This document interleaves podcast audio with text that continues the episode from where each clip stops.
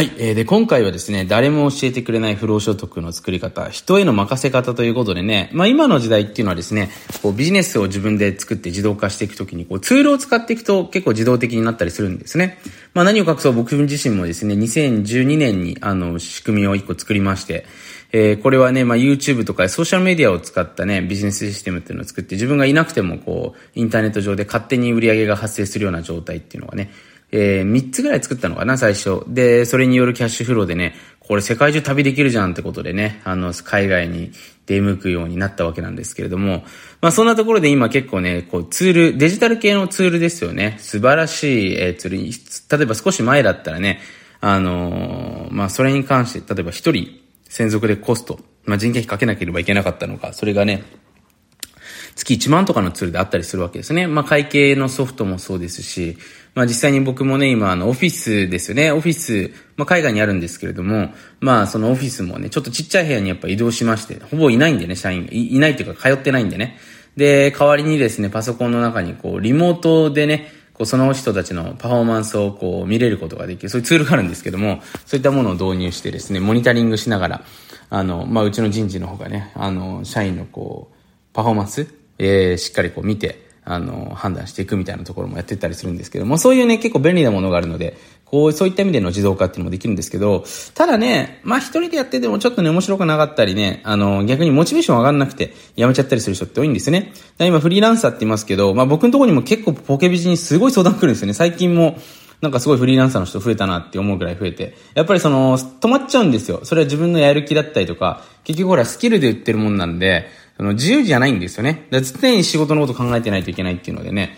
あの、脳がビジネスから離れてない状態、スティックしてる状態ですよね。これ結構苦しいわけですけれども、まあ離れていてもね、収入が発生するような状態が作ってこそビジネスオーナーだと思いますのでね、まあそういった、要は勉強っていうのはほら教えてもらってないんでね、当然っちゃ当然なんですけどもね。まあなのでね、ちょっと今日、えー、少し手離れできるようになるためのね、tips を今日話していけたらと思います。で、やっぱりね、チームは必要です。あの、自分がオーナーとして、ビジネスオーナーとしてやっていくんだったら、そこについてきてくれるメンバーだったりとかですね、えー、チームっていうのは当然必要になってくるわけなんですよ。それがね、まあ、社員っていう形でもいいですしね、チームっていう形でもいいんですけれども、やっぱりね、これを作れるか作れないかっていうので、桁は変わってきますよね。まあ、桁もそうですけれども、何よりそのモチベーションとかアイディアのレベルが変わってきますよね。で、一人で今やってるレベルってね、ある意味で言うと、結構限界があったりするんですよ。それは収入的な限界もそうなんですけど、そのアイディアだったりとか、そのやっぱりチームが団結した時に出るパワーですよね。こういったものがやっぱり得られないので、そこがやっぱり、あの、このチームを作ることによって得られる大きなリターンなわけですよね。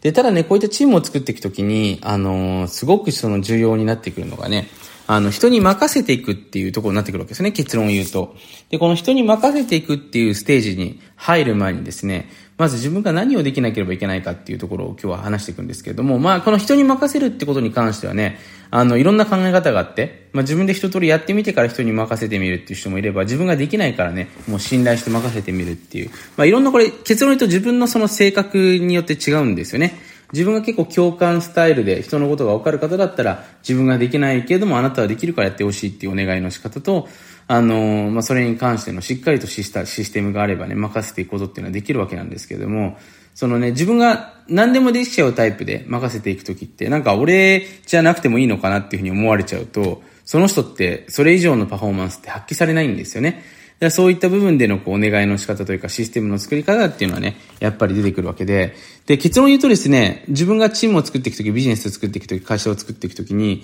まあ多くの人たちが考えなければいけないのは、その人たちがね、24時間、ビジネスのことをね、こう勝手に考えてしまうような状態ですよね。自分から考えろって言って考えるんじゃなくて、皆さんがおやりになられているその会社とかチームのことが好きでね、ここのことを考えて結果が出るのがすごい楽しいっていうふうにね、思ってもらえるようなことを、機会ですね。そういった仕組みを作ってですね、とにかくその人たちが24時間、こう自分がね、意識してない、要は作業場から離れている時も、その人のビジネスをね、うまくいかせたいなっていうふうに思う気持ちがあればあるほど当然アイディアだったりとかね、逆に言うとその問題点にいろいろ気づいてね、おのずとそれによってビジネスっていうのは伸びていくわけなんですよね。だから自動的にビジネスを回していくっていうのはある意味で言うと人が気持ちよく目指せるような仕組みを作っていかないといけないんですよね。多くの人っていうのは頭の中がごちゃごちゃしてますから、そのごちゃごちゃをシンプル化してあげたりとか、例えば僕の会社とかでもそうなんですけど、その数ヶ月に一回はね、こう自分の頭の中にあるモヤモヤとか不安をこう書き出してみんなとこうシェアする機会を作ってるんですね。で、これ何が起きるかっていうと、一見事業に関係ないんですけど、こういったね、頭の中にあるモヤモヤとか、その、なんていうんですかね、不安っていうのが、しっかりスッキリして人に聞いてもらってね、大したことねえなって思った瞬間に、また自分の脳みそにスペースができるんですね。そうすると、おのずと仕事のやる気が出てきてね、どんどん集中して結果が出たりするんですよね。だ結構ね、仕事ってこう、やれやれっていうよりもね、その今あなたの仕事を邪魔してるものは何なのっていうふうに聞いて、それを取り除いてあげる方が、実は結構うまくいったりするんですよね。だから僕も、